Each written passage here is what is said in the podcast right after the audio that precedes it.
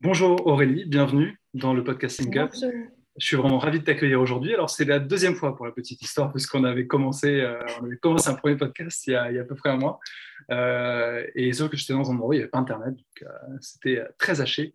Euh, donc on a, on a dû recommencer, on le sortira en bêtisier peut-être si assez de likes et assez de commentaires sur LinkedIn sur le sur l'article, on, verra, on verra sur le postera.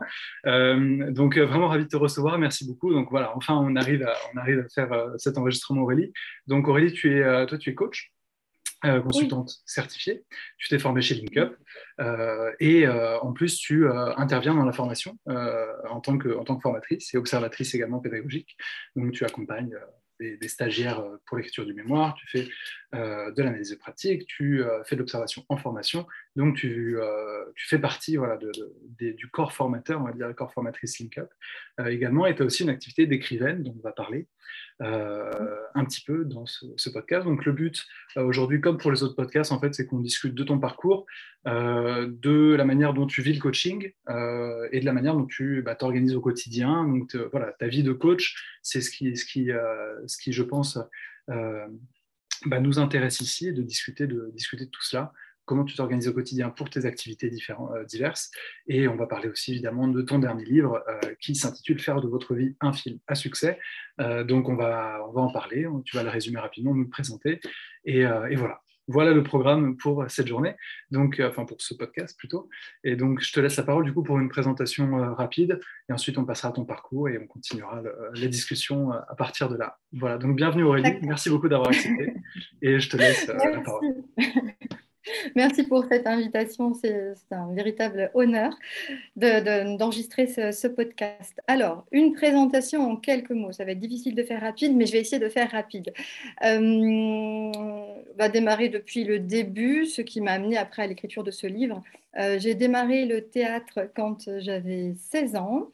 Euh, dans une MJC. À 17 ans, euh, j'ai dû remplacer un des deux professeurs de théâtre, donc j'ai enseigné à mon tour le théâtre. J'étais un peu plongée dans le grand bain euh, dès l'âge de 17 ans.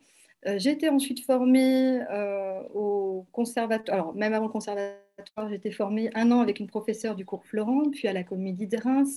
J'ai travaillé dans différentes compagnies en tant que comédienne.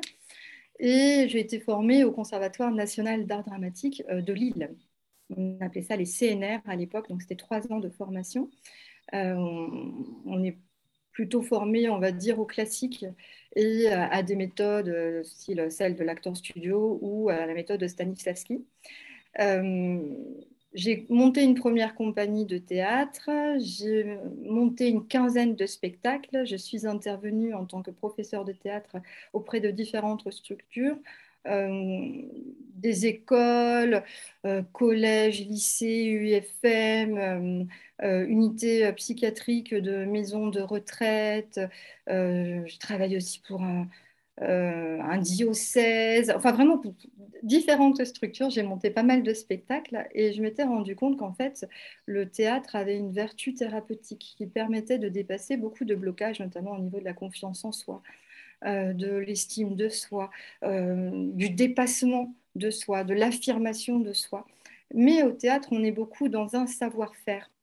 on travaille peu au final le savoir-être et on ne travaille quasiment pas le faire savoir. Euh, le théâtre étant un outil thérapeutique, comme je l'ai dit, j'ai écrit un premier bouquin, Soyez l'acteur de votre vie. Euh, il est sorti euh, quand j'avais 26 ans, en 2005. puis j'ai été, alors le parcours professionnel, en démol en fait, m'a demandé, donc en démol c'est une boîte de production télé. À l'époque les castings n'existaient pas et il y avait mon bouquin qui était passé à la télévision en fait, et il m'avait demandé de, faire partie de l'équipe casting. On démarrait les castings à l'époque, on sélectionnait les candidats dans le public, mais il n'y avait pas vraiment de sélection de personnalité pour des jeux. On ne parlait pas télé-réalité encore à l'époque, c'était venu après. Et donc, je suis montée à la capitale, comme on dit, moi qui venais de province, pour, pour travailler pour cette boîte de production de télé. J'y ai travaillé pendant 15 ans. Au départ, c'était pour une mission ponctuelle de deux mois euh, pour travailler avec Vincent Lagaffe. Et euh, finalement, j'y suis restée 15 ans et j'ai travaillé essentiellement pour TF1, mais aussi pour d'autres chaînes, France 2, France 3, M6, Sister, W9, en gros le groupe M6, mm. euh, France Télévisions, le groupe TF1, et, euh, également euh, Canal ⁇ D8, à chaque fois dans la sélection de, candidats ou de figurants, on, appelle ça des acteurs de complément, ou de, témoins pour des émissions donc, de jeux, de divertissement. J'ai aussi un tout petit peu travaillé, un tout petit euh, la direction de casting en télé-réalité, mais c'est un peu moins mon truc, ça. Et, euh, euh, donc, j'ai rencontré pendant 15 ans 500 000 personnes, ou en direct, en faisant passer les castings directement, ou par l'intermédiaire d'un écran interposé, où je sélectionnais les personnes en fonction des chaînes. on parlait déjà de, synchronisation. Euh, on synchronisait le profil euh, du candidat à l'animateur, à la chaîne et au créneau horaire, parce qu'il y a vraiment une typologie en fait en fonction de, en fonction de, l'audience, en fonction des personnes qui vont regarder, en fonction de la chaîne, en fonction du contenu aussi. Et, euh, parallèlement à tout ça, donc je me suis formée à la sophrologie. J'ai toujours adoré me former à la sophrologie, à l'hypnose, à l'acting thérapie.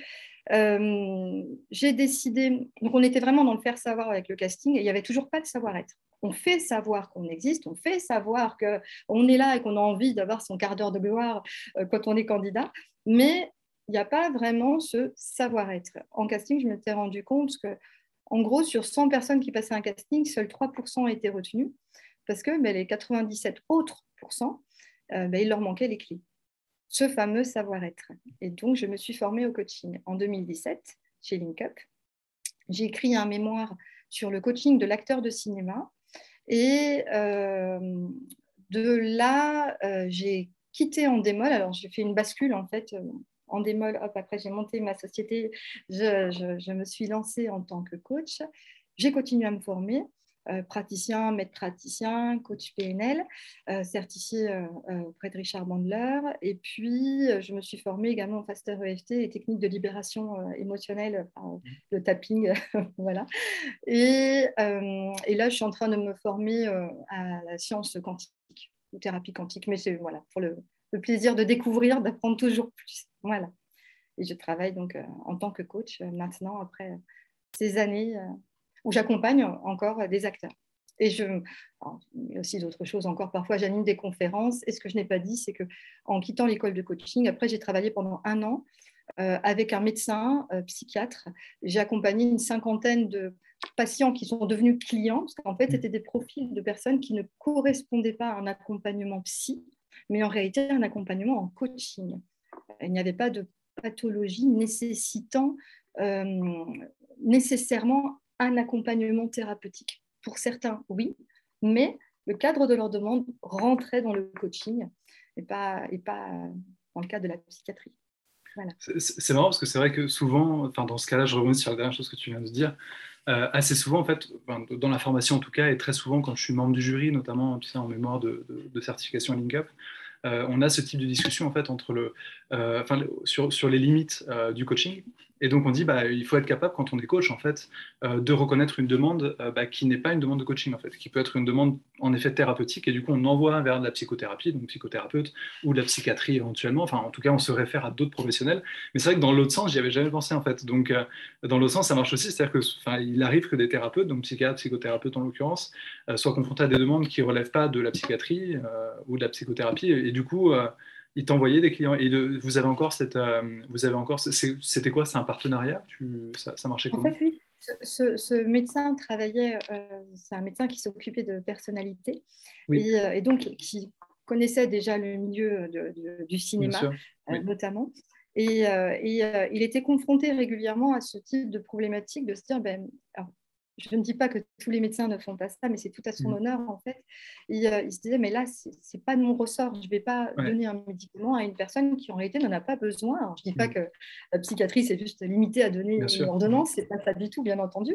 Mais ça ne rentrait pas dans son cadre de compétences. Et comme il avait lu mon premier bouquin et que ça l'avait beaucoup intéressé, il m'avait dit, mais euh, euh, vraiment, j'aimerais, euh, c'est lui qui m'en a fait la proposition, j'ai eu beaucoup de chance, euh, collaborer avec vous. Et donc, tous les matins, j'avais son cabinet et pendant un an, il m'a donné la possibilité d'accompagner une cinquantaine de personnes des personnes qui sortaient d'un burn-out, des personnes qui vivaient, c'est beaucoup de transitions de type 2 mmh. des deuils, des, des, déménagements, des divorces, voilà. Il y avait de, l'accompagnement pour se reconnecter à ses valeurs, voilà, tout ce qu'on étudie en fait en, coaching, et qui rentrait vraiment dans un cadre bien c'est vrai quand une personne rentre, euh, va voir un, psychologue ou un psychothérapeute ou un psychiatre, euh, bien souvent, on ne sait pas pour combien de temps on, en prend. Mm.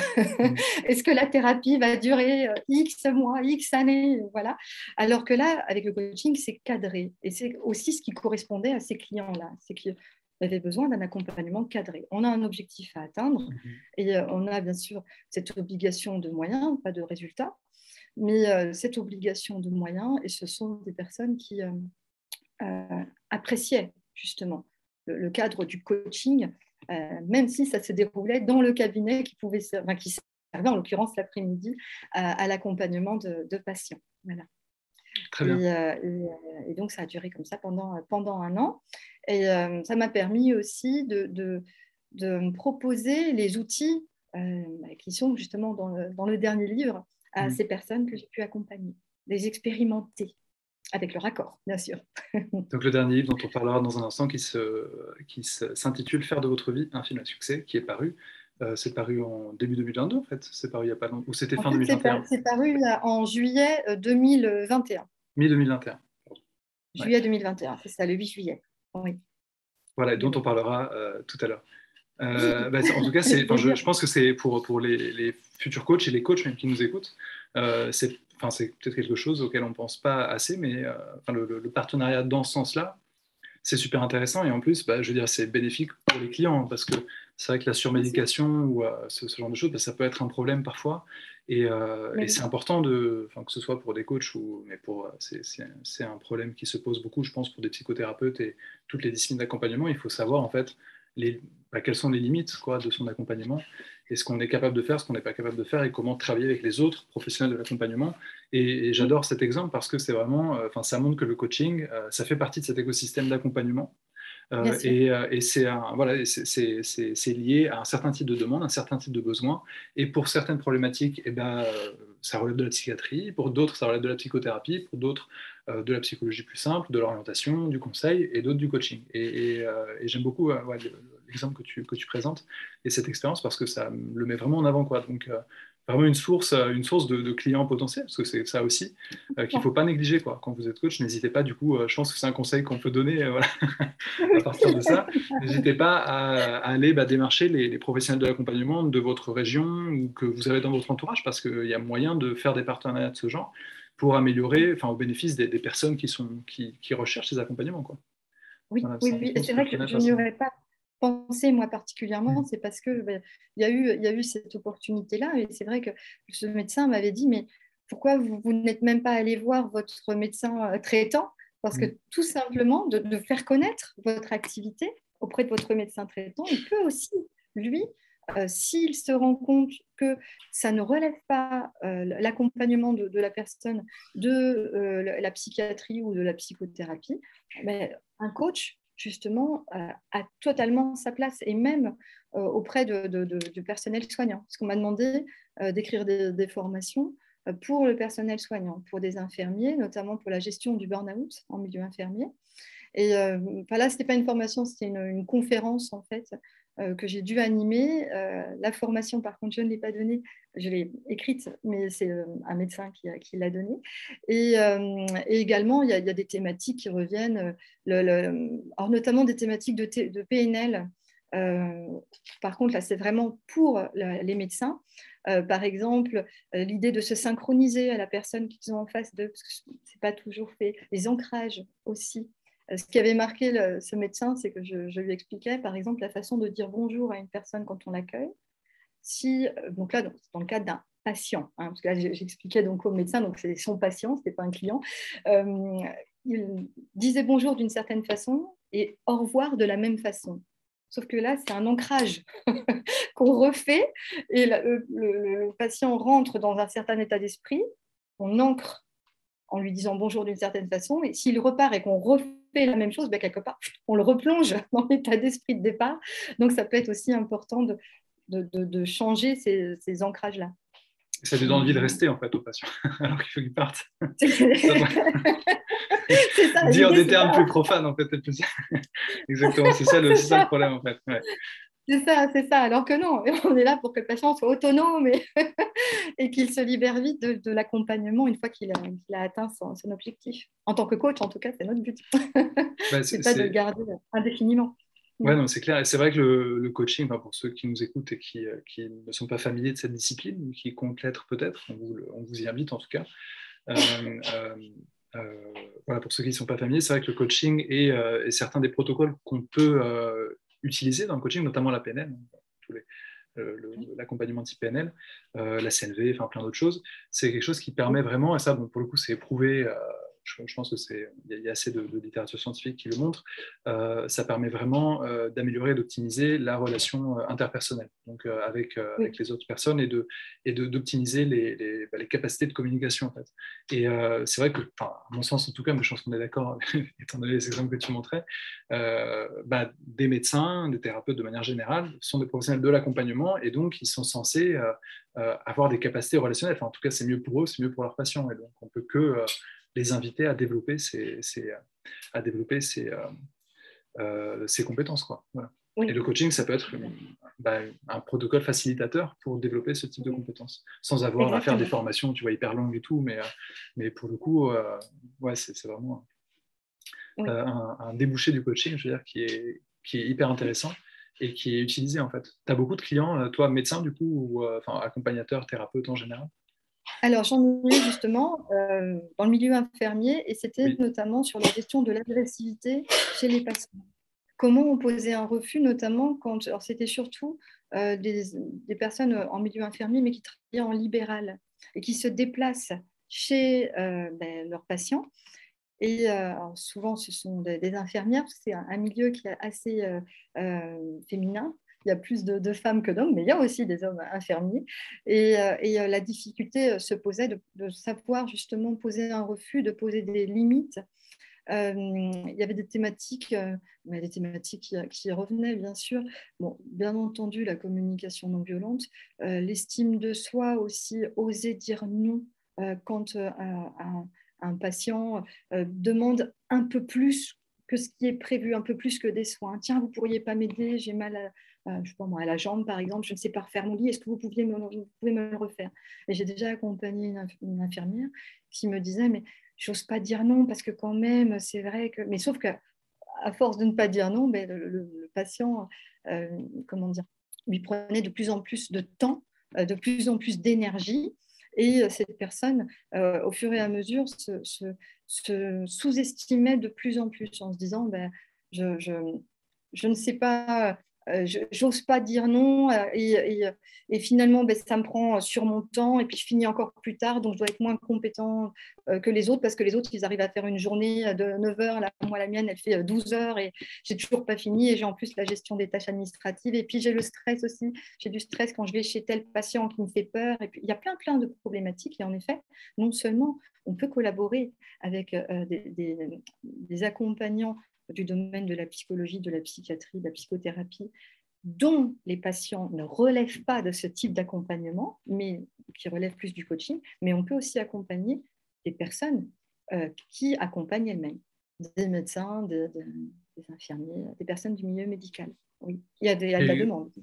Et on, peut élargir même enfin, des formateurs, des formatrices, euh, euh, enfin des managers aussi, parce que le management c'est un accompagnement. Bon, là, après c'est plus classique et c'est vrai qu'on y pense plus facilement avec le coaching, mais euh, de manière générale en fait, c'est-à-dire que l'accompagnement euh, peut se nourrir du coaching et peut bah, s'améliorer, s'optimiser à ce niveau. Et si je si je me trompe pas, je crois que justement le bah, ce, ce, rapport en fait aux, patients dans le cadre de, de, métiers un peu à mission, entre guillemets, on pourrait les appeler comme ça, comme le métier d'infirmier ou d'infirmière, bah, à, mon, sens, et de ce que j'ai pu lire en tout cas et entendre, ça c'est une vraie source de mal-être. Bah, justement parce que ça, nous bouffe en fait, c'est-à-dire que ça, prend l'ensemble de notre énergie et parce qu'on a, parce qu'on que pour nous c'est une mission, parce que s'il y a un alignement très fort avec nos valeurs euh, dans ce métier-là, eh ben on en fait, plus, on en fait toujours plus, toujours plus, toujours plus. On ne dit pas non parce qu'on pense que c'est ce pour quoi on est fait et que on s'oublie en fait. Et, euh, et ça, bah, à terme, c'est quand même une source de mal-être énorme, quoi. Et c'est vrai que bah, le coaching, c'est une très bonne manière, je pense, en tout cas, et tu, tu démontres, tu, en, tu en as fait l'expérience et tu, euh, tu témoignes là-dessus, en tout cas, qui permet bah, de de rendre pérenne euh, ce type d'accompagnement. Et, et, je pense que on peut, on peut vraiment euh, on peut élargir là à, l'ensemble des métiers à mission. Je me rappelle d'une personne qui avait fait un, qui a fait un mémoire de certification sur le coaching des, des, des personnes qui travaillent dans l'humanitaire. Euh, et c'était un peu les mêmes problématiques en fait. C'est-à-dire que c'est des gens qui sont complètement investis dans leur mission, dans des métiers souvent un peu bah, très intéressants, mais parfois ingrats. C'est d'associatif, donc c'est pas extrêmement bien payé, bien payé par donc il y a beaucoup de parallèles en fait avec euh, les métiers de l'aide euh, finalement. Et euh, ouais, il y a souvent d'ailleurs dans l'humanitaire du coup des managements un peu, enfin ça, ça, peut arriver des managements un peu toxiques, mais on se dit que ça fait partie. Et voilà, c'est un peu le, c'est un peu la pénitence quoi. on accepte en fait de souffrir un peu plus. voilà. Et tu, tu l'as rencontré comment du coup ce, rapport sur le terrain avec les infirmières au-delà justement du fait de ne pas savoir dire non Quel type de demande en fait de ce type-là tu as pu, as pu rencontrer? Tu as, pu avoir c'était alors euh, le, justement le côté. Alors, il y avait beaucoup de, de, de, triangles de Cartman, de manipulation en fait, avec ce côté j'ai la posture, et c'est normal parce qu'il y a cette posture d'accompagnement, mais euh, justement, il ne faut pas rentrer dans cette posture-là, dans le côté je veux sauver telle personne et, euh, en même temps on me demande de donc il y a le côté persécuteur bien sûr et la victime enfin le bourreau la victime le sauveur. Et euh, euh, alors, c'est beaucoup, euh, notamment pour des personnes qui travaillent dans les EHPAD aussi, où il, y avait, il ce côté, ce petit papy me rappelle mon grand-père et ça me fait tellement mal au cœur de voir dans telle situation que ben, ben, je dépasse un petit peu mon cadre d'intervention et que je vais un petit peu plus loin que ce qui est prévu. Et finalement, en faisant ça, ben, je ne veux pas être vue par ma direction parce que là, c'est le côté, c'est le côté comment persécuteur, on va dire, dans le triangle, dans ce cadre-là et du point de vue de la personne euh, qui accompagne. Et euh, il y, a eu plusieurs... Euh, il y a aussi la, notion de l'agressivité aussi avec, avec des patients qui parfois ne, parce qu'on ne va pas de toute façon, le, jeu à trois positions de Cartman, en fait, c'est interchangeable en réalité. Hein. À un moment, on peut passer de sauveur à victime, de victime à persécuteur. Enfin, voilà. Et, euh, euh, la personne qui, se, qui est dans une posture, dans une position de victime euh, en tant que malade peut devenir après le persécuteur parce que oui, vous ne m'avez pas fait ça, je vous ai demandé de me faire ma toilette à telle heure et vous êtes arrivé avec cinq minutes de retard. Et il y a même des, des, patients même qui mettent des coups. Donc, il y avait justement, j'avais dû écrire une formation sur la gestion de l'agressivité euh, chez, euh, chez c'était chez les patients, parce que c'était pour des personnes qui accompagnaient, donc c'était leurs patients, et comment, comment gérer l'agressivité. Donc il y a pas mal, en effet, de, de, Cartman. Il y a aussi cette notion, en réalité, on retrouve les grandes thématiques de coaching. C'est le, aussi bien l'identité, bien sûr confiance en soi, estime de soi, les drivers, euh, le, le, tout, ce qui est, tout ce qui est motivation, tout ce qui est aussi bah, le stress, bien entendu, les émotions, euh, le, rôle euh, qu'on nous donne, qu'on se donne aussi le rôle parfois qui nous enferme. On se dit bah non, mais moi de toute façon je suis fait pour ça, je ne sais faire que ça, je ne veux faire que ça. Alors qu'en réalité on se rend compte que bah non, ça n'a à un moment de sa vie peut-être plus de sens euh, il y a aussi des gestions comme ça de fin de carrière, des personnes qui veulent euh, quitter ce milieu. J'ai aussi accompagné une infirmière qui me disait ça ne correspond plus à mes valeurs. La façon dont euh, maintenant on doit accompagner les, personnes malades, ça ne me correspond plus. Je, ne sais par contre pas pourquoi je suis faite, mais je, veux quitter ce milieu. Voilà, j'ai eu ce type d'accompagnement aussi. Ça, ça a été toute une, toute un, une partie, on va dire, avant, avant le livre. Et, et après, on retrouve les mêmes problématiques chez des acteurs aussi. Et en réalité, un peu chez tout un chacun, parce qu'on est tous quelque part c'est le titre de mon premier bouquin, mais c'est vrai, acteur de sa propre vie. Bien sûr. On n'est pas, pas, là spectateur. Et, à, différents niveaux même. Euh, différents niveaux, parce qu'en effet, on est acteur dans le sens où c'est nous qui agissons, on a la responsabilité de notre vie.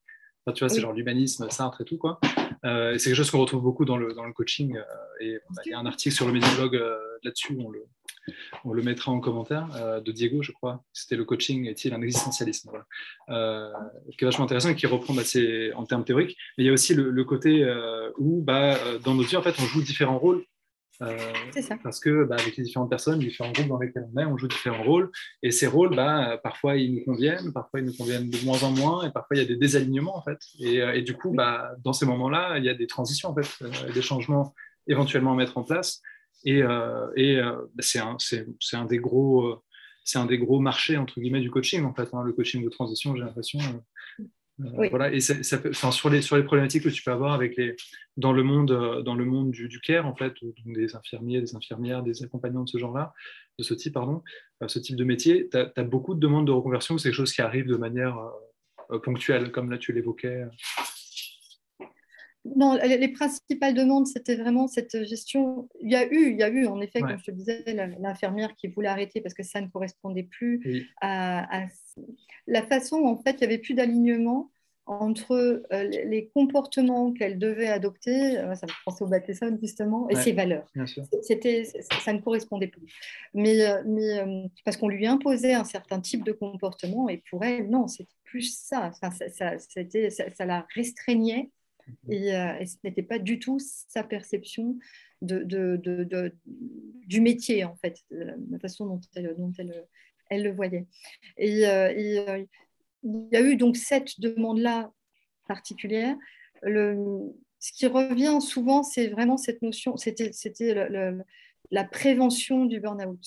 Oui, ok. Post-burn-out. Je n'ai pas su poser de limites et surtout pour des personnes travaillant en libéral. Parce qu'il y a aussi toute cette partie administrative en plus, c'est pas que de l'accompagnement. Il y a aussi toute cette partie formation, ils doivent se former.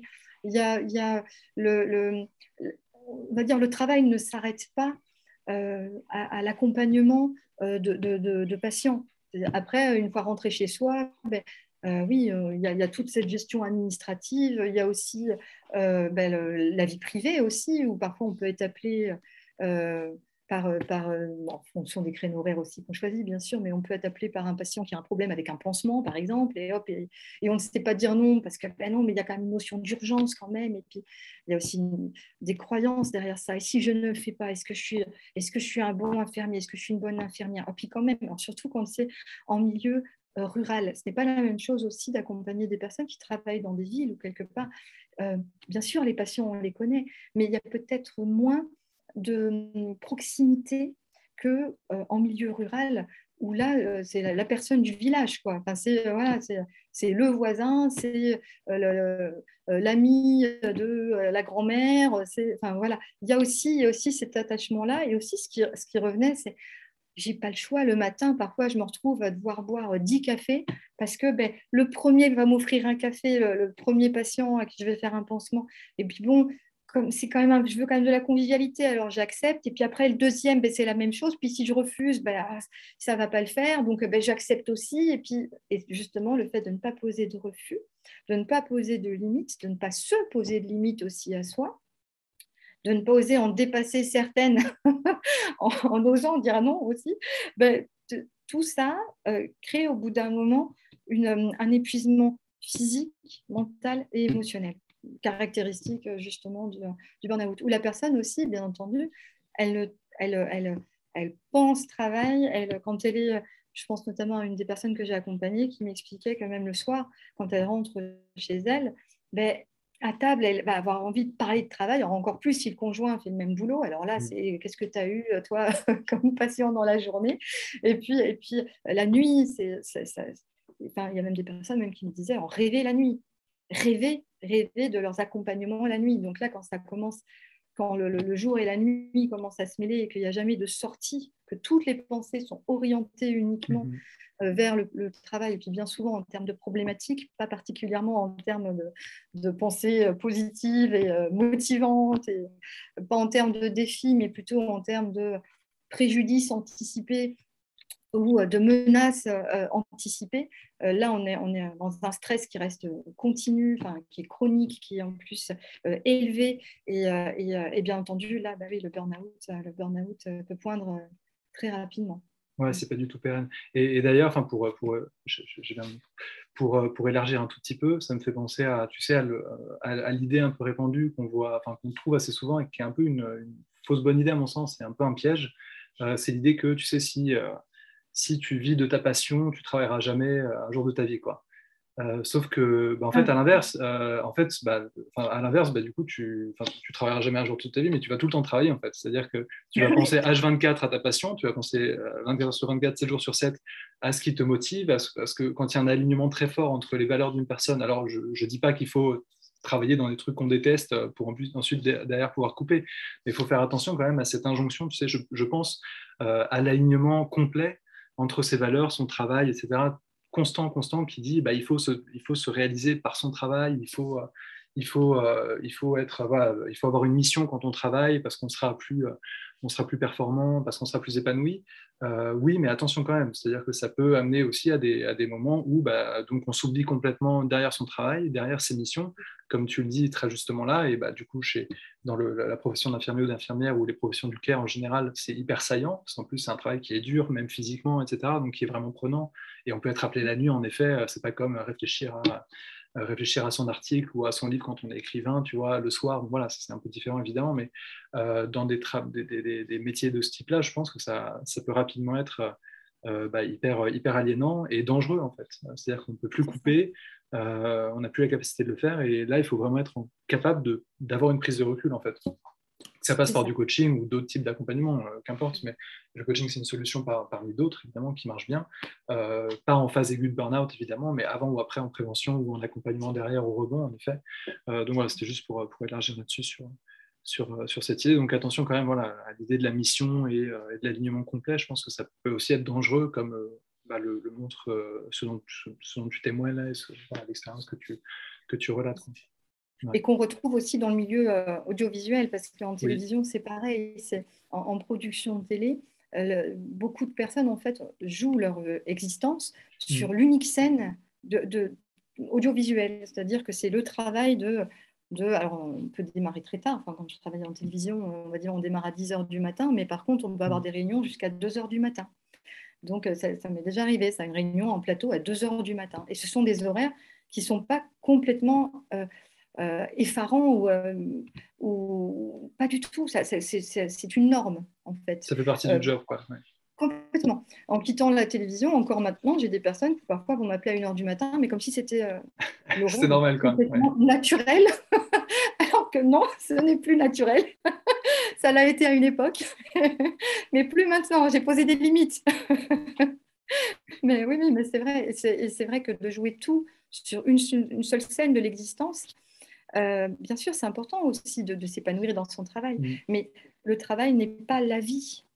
Pas, ça fait partie de la vie, mais ce n'est pas l'existence tout entière. Il ne faut, pas se laisser déborder, ça c'est sûr. Euh, euh, pour, pour euh, finir ce, thème-là qu'on aborde, le thème tu sais, des, coachings, des problématiques. Euh, tu disais tout à l'heure que euh, c'est des problématiques du coup qu'on a rencontrées, là tu en parlais un petit peu également dans, le, dans ton autre clientèle.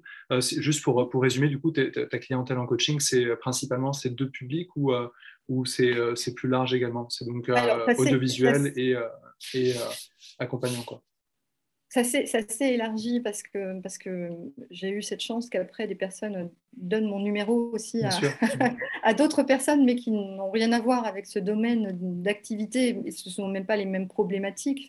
voilà, il y a des personnes que j'accompagne, euh, alors aussi bien des jeunes adultes que des personnes euh, là, il y a une personne qui vient de prendre sa retraite, euh, mais dans ce sont d'autres demandes en réalité, ce sont d'autres objectifs euh, et ce ne sont pas des personnes qui ont travaillé particulièrement dans ces milieux-là. Mais en effet, euh, il y a euh, cet accompagnement aussi, puisqu'on a beaucoup parlé de, des personnes travaillant dans le milieu de la santé, mais il y a aussi cet accompagnement des acteurs et des comédiens. C'est pas, enfin, acteurs de cinéma et comédiens de théâtre. Oui, de théâtre. Les demandes sont différentes. D'accord. Même si on retrouve dans le milieu artistique. Oui, bien sûr, bien sûr. Et, pour, euh, en, termes, en termes concrets, du coup, comment, euh, enfin, donc en, fait, tu as, passé de, longues. Alors, quand tu t'es formé d'ailleurs coaching, tu étais encore chez Endemol, si je ne me trompe pas, c'est ça? C'est ça, exactement. Euh, donc, à un moment, tu décides de te former au coaching. Est-ce que tu peux juste revenir très rapidement sur bah, les motivations, les raisons pour lesquelles tu as décidé en fait, à ce moment-là voilà, de te former au coaching.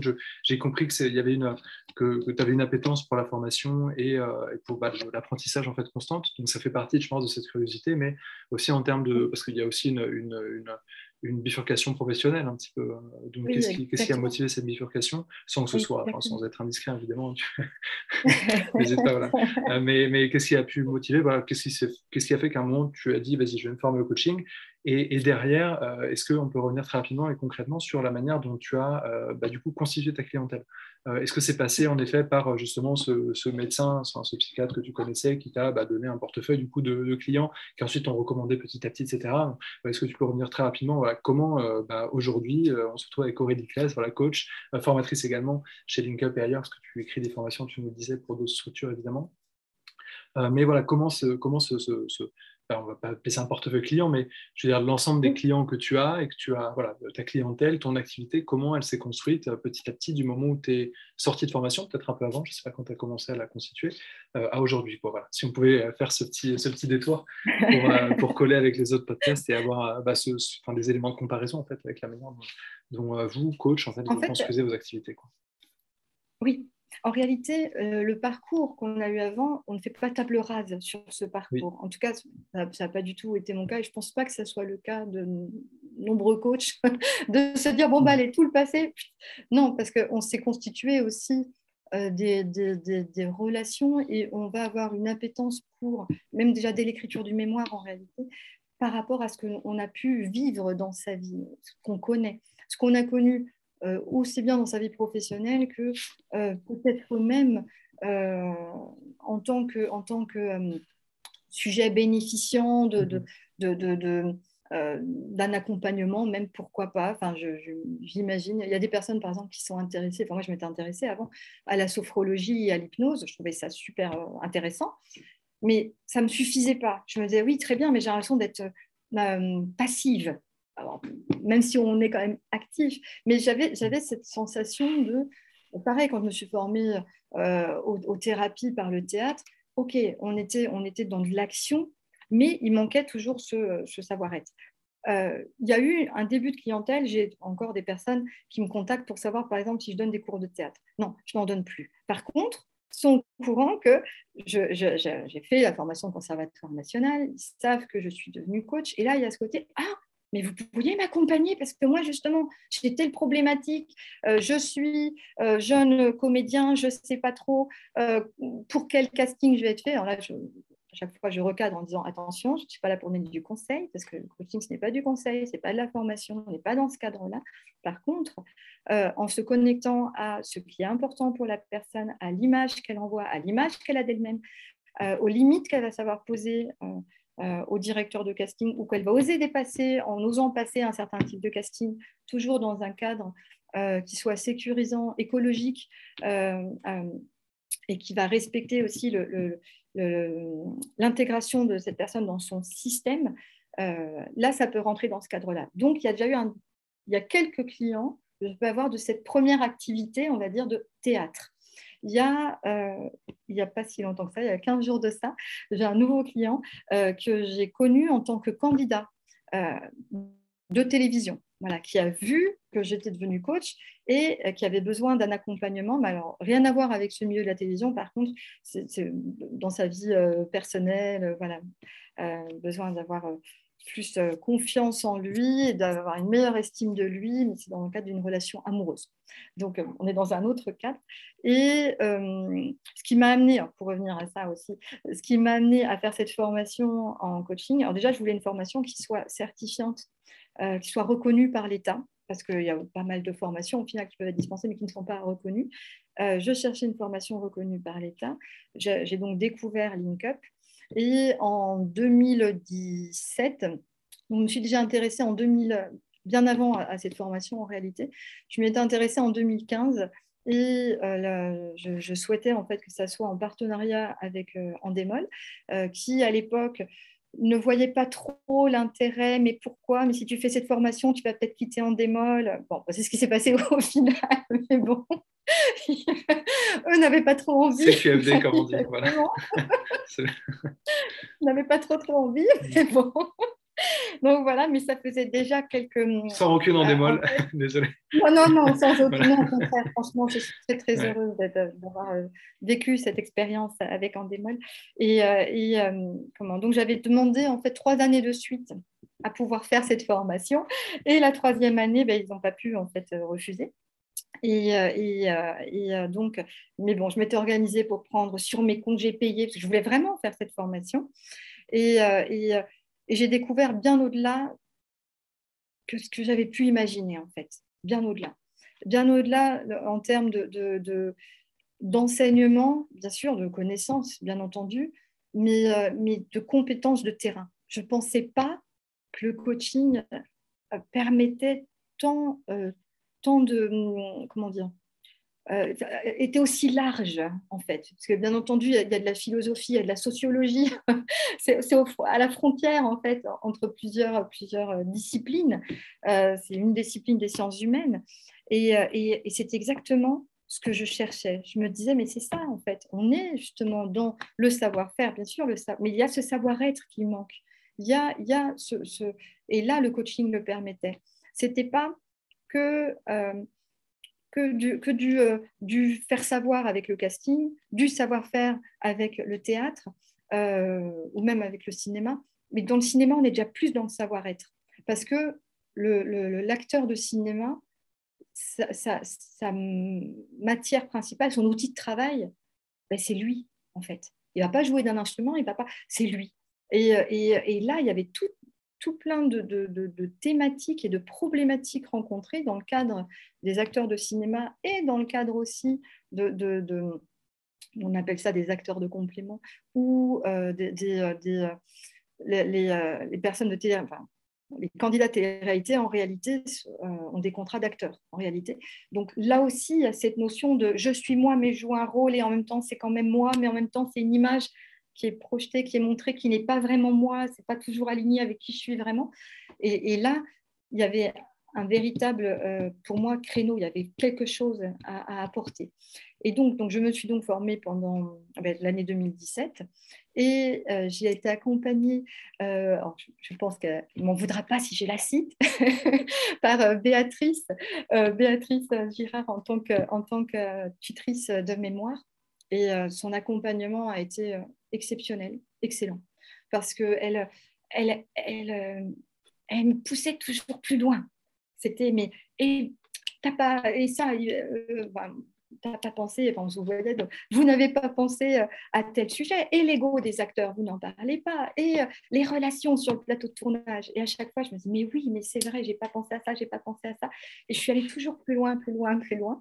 Et, et donc, j'ai donc écrit ce mémoire et euh, sortie de, cette formation, ce mémoire, je, me suis dit, mais je l'avais fait lire à un de mes amis qui travaillait dans le milieu du cinéma, qui, euh, qui m'a dit, mais là, il, y a, il faut que tu en fasses un livre. Il ne faut pas le laisser comme ça. Il faut en faire, il faut en faire un bouquin. Donc, je l'ai envoyé à une maison d'édition qui est spécialiste du coaching, qui m'avait demandé au départ d'écrire cinq tomes sur les cinq grandes thématiques mmh. en fait, que je traite dans ce mémoire qui m'a demandé ensuite d'élargir la cible à tout un chacun en disant mais attendez, parce que vous expliquez là pour les acteurs, mais en fait ça vaut pour tous. On est tous un peu acteurs dans notre vie. Et bien voilà. J'ai commencé à écrire le premier tome et puis arrive la pandémie et là on me demande, on me dit bah non non finalement cinq tomes ça va être beaucoup trop, euh, ça ferait 1000 pages au total à la fin donc on resserre, on n'en fait qu'un seul un seul livre et voilà. Et euh, de, de, de cette formation en coaching, ben, soi-même, en réalité, quand on rentre dans une formation comme ça, je pense que ce n'est pas pour rien. C'est parce qu'il y a aussi une recherche de, de, ben, de congruence, justement, d'être en cohérence avec ses valeurs. Et euh, je m'étais rendu compte, je me disais, bon, mais très bien, j'aime beaucoup, j'ai beaucoup aimé travailler en télévision, j'ai encore des contacts avec des personnes de la télévision. Et, euh, et, on me demande parfois, enfin, j'ai demandé d'animer des, conférences sur le, recrutement de talents, notamment, euh, j'en ai fait une à Mogador pour, pour mmh. Disneyland Paris. Et, et donc, ça me passionne, mais pour moi, il me manquait cette, cette, cet accompagnement, quand on voit passer des candidats, des candidats, des candidats, même si j'en ai vu 500 ben, 000 en 15 ans, mais en réalité, on les voit très peu en réalité. On les voit à 8 minutes le temps d'une vidéo, puis après on les voit en plateau, et hop là, encore un autre, encore un autre, encore un autre. Et il n'y a pas, je n'allais pas assez en profondeur pour moi. J'avais besoin de donner plus de sens aussi à, mon existence. Et, je pense que quand on rentre dans ce type de formation, on en sort aussi changé. Parce que, ben, bien entendu, les outils, on les, utilise, on les, expérimente, on, se fait coacher aussi, on se co-coach. et, et, et, on se rend compte que euh, ben, certains outils euh, vont vraiment euh, nous bouleverser en fait. Enfin, j'ai souvenir, moi, de, euh, du, bah, bien entendu, mais au-delà du Bateson, la ligne de vie aussi, puis encore plein d'outils, les domaines de vie, où, où, on se rend compte tout au long de la formation, on se dit, oui, finalement, puis même les âges de la vie d'Hudson, etc. On se dit, tiens, ou la spirale dynamique, en se disant, oui, c'est vrai que là, ok, j'ai été matérialiste, je suis passée par la phase orange en me disant euh, je vais avoir une, un joli appartement et puis une voiture et puis, et puis euh, je veux une réussite matérielle et voilà. Puis après, c'est dire ouais, mais c'est bien, mais maintenant j'ai envie de donner plus de sens. J'ai envie de plus d'harmonie autour de moi. J'ai envie d'apporter moi aussi euh, ma, oui, ma, pierre à, l'édifice. J'ai envie de laisser, laisser j'ai envie de plus de de, consensus. J'ai envie de, donc euh, je rentre dans la phase verte. Même s'il ne faut pas se, mettre dans une case et se dire je suis verte, c'est pas vrai, on a toutes les couleurs. Mais, mais, euh, euh, je pense que quand on rentre dans cette formation, en tout cas celle dispensée par, par LinkUp, on en sort changé, on en sort grandi et on en sort meilleur. Après, c'est mon point de vue, mais je sais que beaucoup, beaucoup, beaucoup, enfin, j'ai jamais rencontré une personne qui partageait pas ce point de vue. Euh, et, de là, ben, la vie change. Moi, cette formation m'a vraiment changé. C'est de, là, j'aimais toujours, bien sûr, ce que je faisais. Mais c'était déjà évident, c'était déjà, c'était déjà en moi avant. Mais cette formation n'a fait que, me prouver encore plus que ah, il fallait basculer pour donner plus de sens et plus de oui, d'harmonie quelque part dans ma vie et puis de me retrouver, euh, euh, oui, c'est ça, en cohérence avec ces valeurs que, ben, qui m'animaient. Voilà. Et c'est aussi l'outil des valeurs. Enfin, il y a tellement d'outils en fait qui nous parlent quand on rentre dans cette formation parce qu'on les expérimente. C'est pas que du ah ben voilà, euh, faut donner tel outil, tel outil et puis voilà, ça c'est pour telle problématique. C'est pas du tout ça. On, rentre vraiment dans le vif du sujet et on, vit les choses. Et, et je me souviens moi, que chaque jour de formation, j'étais, mais. Oh bon, en plus, c'est vrai que les, les, les, les formateurs sont, voilà, sont exceptionnels, vraiment. Et, et, les liens aussi qui se tissent. on, on, rencontre de, de, futurs pères aussi. On, côtoie d'anciens pères. voilà, enfin, tout euh, je me souviens, moi, quand je voyais les livres euh, euh, qui avaient été écrits par des coachs, et, euh, euh, je, me disais, mais j'ai vraiment envie d'écrire aussi.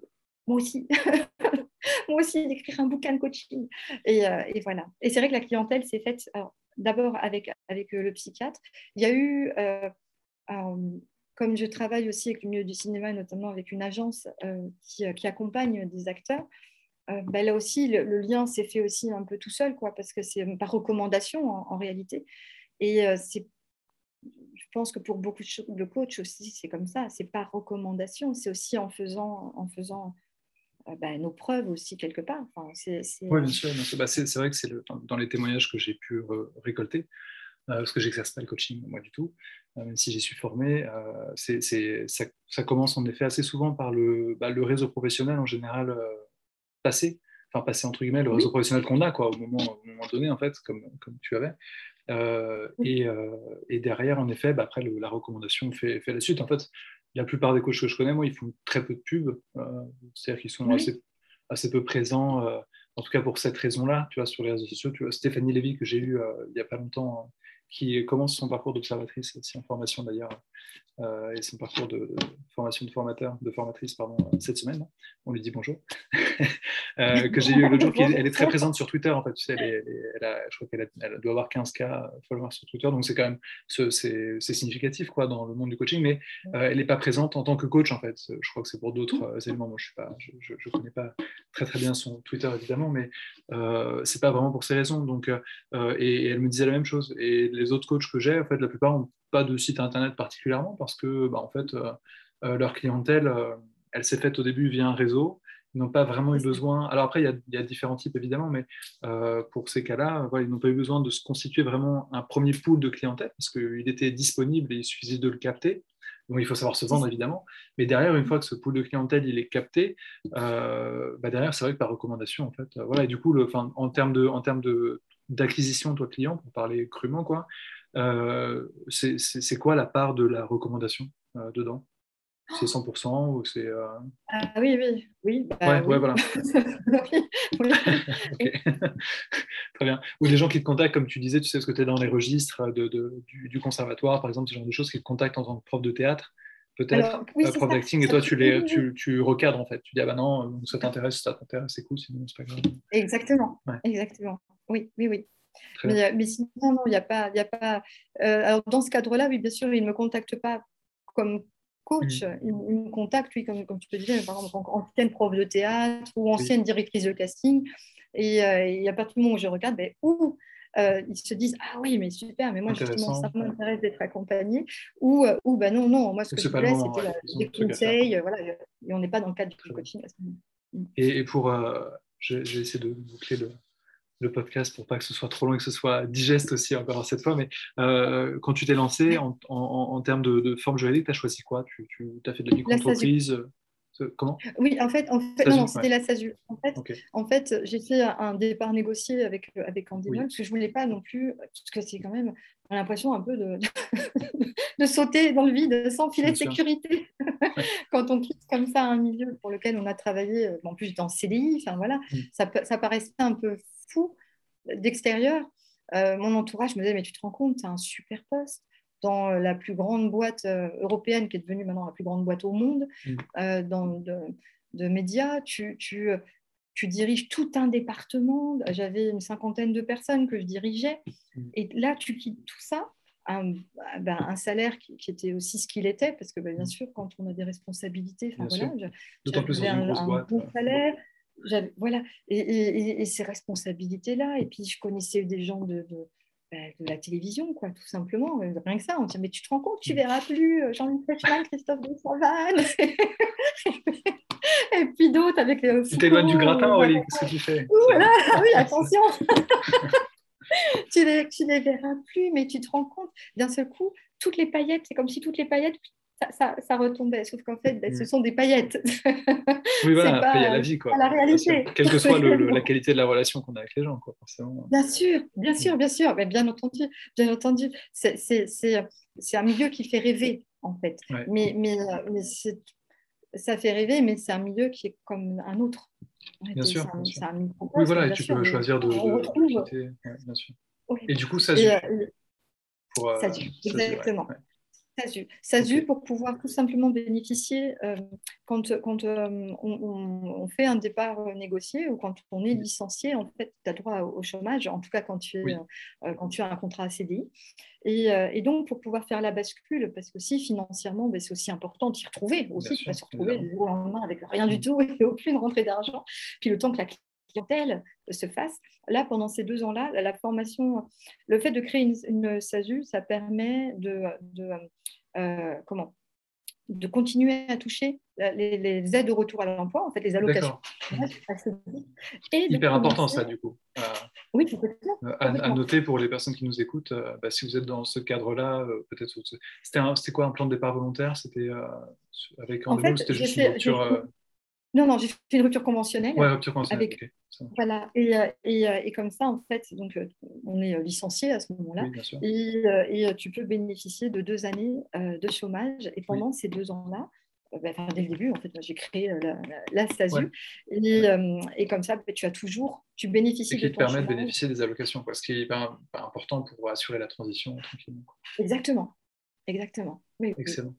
Bah, sur ces notes pragmatiques, je pense qu'on va passer à la conclusion. Euh, voilà. Merci beaucoup euh, Aurélie. Donc c'est bien parce qu'on a fait, je pense, euh, le tour. On a parlé du livre également.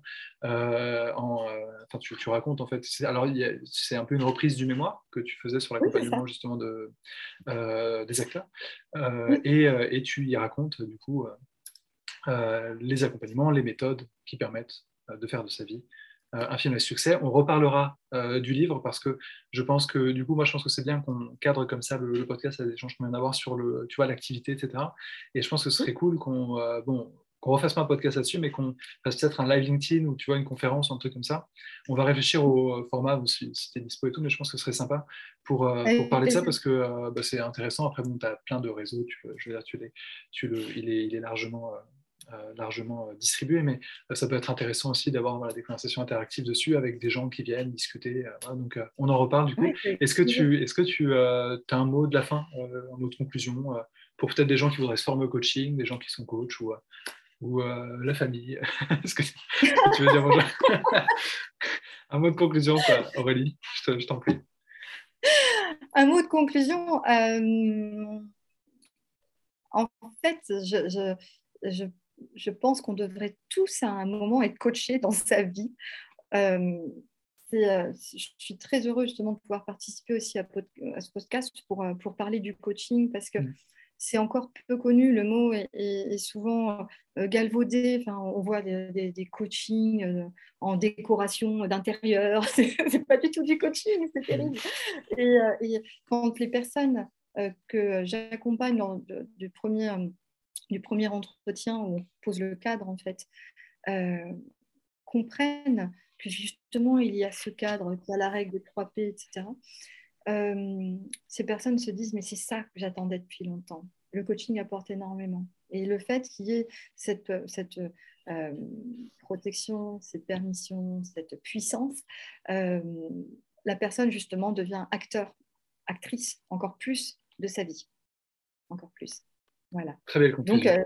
Donc, euh, euh, venez en coaching. Faites-vous coacher et aussi bah, formez-vous tout dit, soyez curieux, soyez curieuse. Et, euh, et n'hésitez pas, si à un moment de votre vie vous sentez qu'il y a un besoin de, changement, bah, de vous lancer. Quoi. Voilà. Tout en assurant votre sécurité évidemment financière, etc. Faites pas n'importe quoi. mais, il y a des, choses, mais il ne faut pas hésiter. Voilà. Et, et si on n'est pas sûr, bah, ça peut être intéressant de se faire coacher d'ailleurs pour, pour bah, s'assurer de la, la nécessité quoi, euh, perçue euh, du changement euh, attendu. Donc, merci beaucoup Aurélie, merci à tous, merci à toutes d'avoir, écouté le, le podcast. à très bientôt, on se retrouve bientôt pour un nouvel épisode. Et à bientôt Aurélie, ciao, en formation à bientôt. sur à. Salut, merci beaucoup. Merci. Au revoir.